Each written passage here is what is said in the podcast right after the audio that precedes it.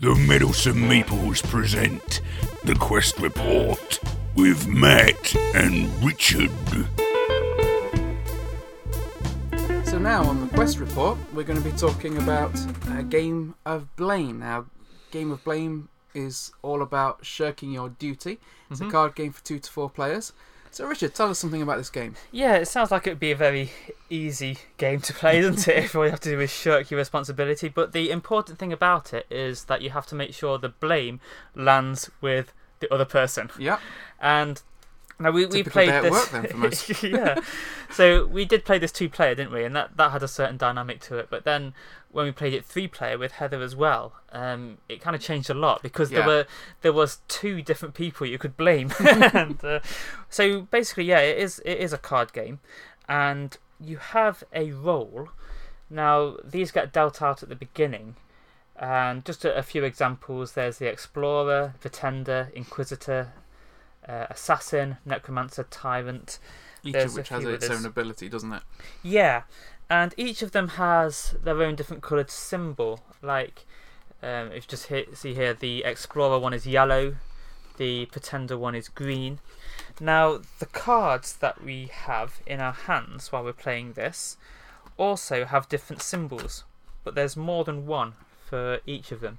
So, if we just take this as an example, zombie invasion, that would be the one that I, I first take out. That's not a, something you want to get blamed for. Yeah, that's it. So That's a bad day at the office. Yeah. So this one has both red and purple as a symbol there. So you could put this one down onto the pile as long as the last one that's down there had either a, uh, a red or always- a purple. You have to always match the, co- uh, the Yeah, colour that's down already, unless it's one of the treason ones, which counts as all six. Yeah, treason's kind of the wild card. Yeah, So what happens is you will be putting cards down into this pile in the middle. Now this pile is the pile of blame. Mm. So this is what you're adding to each turn. And depending how many cards you put down, there's different effects happen. Um, if you can't put any cards down, then you have to draw three Mm. from the draw pile. Although you can choose to do that as well, can't you? Don't. Well, yeah, it doesn't have to be if you can't, but drawing three cards is generally a bad thing. You don't want to have cards in your hand. Basically, you want the all these cards are blame.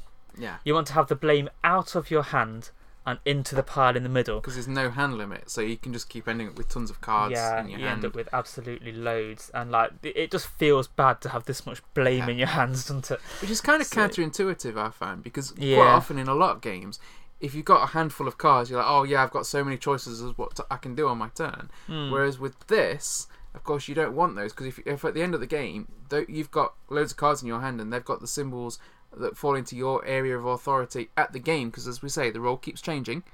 I don't think we did say that, but it does. Yeah, Yeah, your role will keep changing during the game. Mm. Um, so the role you start with won't necessarily be the one you end with.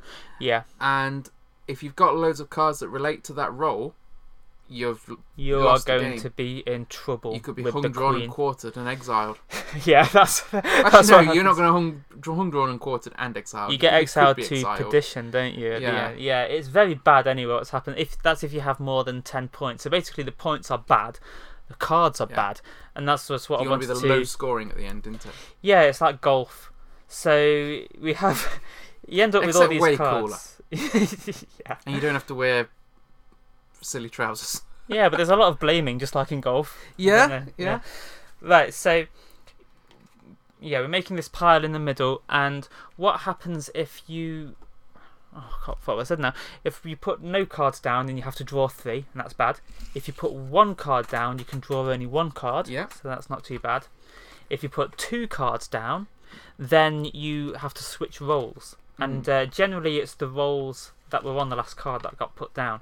So in this case, with this backfiring battle ones, You'd swap the red weird. role and the blue you swap the red and the blue. Um, if it was a treason card, you get to pick which ones you swap. Because it can be your role, or it could be another player's role. Yeah.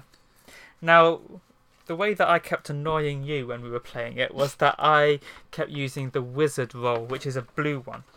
Now, on this one, because each of these roles, w- despite it just having the colour that represents different uh, ones of these cards, they also have a special ability. And the wizard's one is when you play two cards, instead of swapping roles, um, you can exchange your hand with another player. Hmm. So basically, I just collected a load of really terrible cards and then used my wizard ability to swap them with Matt Yeah. and get his amazing hand that he's been looking after and keeping it really low from blame for this time. Yep, that was So- annoying. That did keep happening It was a when good move, it. but it was annoying. yeah. So that in that way you can kind of use the roles. Now, as we mentioned, the roles do change. So Mm. when you put two cards down, you can change roles. So Mm. it says in the rules, doesn't it? Don't get too attached to what Yeah, role you're playing will be because it changing. will change. Yeah. So it's all a little bit fluid in in that way. And One of the main things in this is accusing a player. yeah, You now get that's to what we're point at getting someone to. and go, "J'accuse!" yeah, we we shouted that a lot when we played it, and that is when you put down three cards. So we've gone Yeah. down through what happens when you put no cards, one card, two cards. If you put three cards down, which is the maximum, then you have to accuse somebody else. And when it was a two-player game, that was just us accusing each other the Yeah. whole time. But when we were playing with Heather as well, you could kind of pick who you want to accuse, and basically what happens then is we look at the pile of blame cards that are in the middle mm-hmm. we count how many have the different coloured symbols, and whoever has well, because obviously we have our roles. So Yeah. say you were the green, I was the purple, and Heather was the yellow. If there was more, But it Uh, would, if it would only you're only counting up the person that's been accused and the accuser, yeah, aren't you? yeah, that's it. So you're looking for two. That, that's why you pick who you've colours, accused. yeah. So if if you were the green and I was the purple, then if it ended up being mostly green, then you would have to take all the cards that were in the middle. That's so taking the blame. Yeah, so that's why that pile in the middle is the blame. So you end up with a massive hand of blame cards. And yeah, But if you accuse somebody and you win, then you can bury one of your secrets, can't you? It's called burying secrets, where you take a card from the cards in your hand yeah, and you can put it under your role card, and that doesn't count towards your basically total. takes them out of the game, Yeah. doesn't it? So those cards are out of the game at that point. So if you're got if you've got loads of your colour, then you want to kind of try and blame someone else and win, so that you can bury some of these cards Yeah. and just get them, get rid of them. And there's also at the end of the game, who the last player to the, whoever takes the last card has to take the blame. So they take the glass card of the deck, and then they take the whatever the current blame pile is yeah, you have to into watch their hand. the draw. so you have to really be careful as it gets towards a the lot. Yeah, you do. So, yeah, when we played this, um, it was end. Just gonna die. it was a lot more fun than we um, than I originally thought it was going to Mm. be, because it does seem very simple. Mm. And when we were talking about the Archie game, Mm. once you go blackmail, that was the kind of the same kind of thing. I Mm. thought. Um, it's just playing it with a few friends. yeah. It's just going to be very fun because a lot of the time you are accusing other people and then And it's less accusing when there's more when there's three players than there is with two because we basically just have a turn and accuse and then you'd have a turn and accuse me and it was just going backwards and forth all the time with three players it was a lot more around. interesting a lot more tactical uh, a lot more depth with more players I'd like to play this with four players yeah. I think it would it doesn't go above four players but I think it would work well with five if it would if the game had been built for that. Yeah, we have to But- make our own rules. as a short as a very quick game it's very good. Um, definitely one I'd recommend and I would play it again but I wouldn't play it with two players. I'd only play it with three or four. I think it didn't work so well with two players, and at some point we need to read what it says on the cards because yeah you, you don't need to read them at all. you don't need to read but it's actually quite interesting when you read it A lot it of these are it pretty funny. contextual Um, yeah. And then like this, one of the things you get blamed for is no alms for the poor. So basically, just not giving to charity. it's all things like that that we're getting blamed for. So, um, at some point, yeah, it would be good to go through the fluff that's on this. But yeah, as a like you say, as a three-player game or four-player, it is um, it is very fun. doesn't work quite so well with two players, but I mean, just for learning it, it was pretty good. though, yeah it was good to learn for two and then you could teach it but I wouldn't play it at two No. But for a three or four player game, then this is, I think people will enjoy this. And, it's Yeah. and again, it's only a twenty minute game. Yep, so that is the game of blame, and uh, yeah, I think we would kind of recommend that, wouldn't we? Yep. As a as a fun card game uh, to play with some friends. So thank you, and stay meddlesome.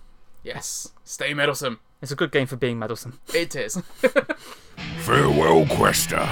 To find out about other productions by the Meddlesome Meeples, then check out our channel or rendezvous with us at meddlesomemeeples.com.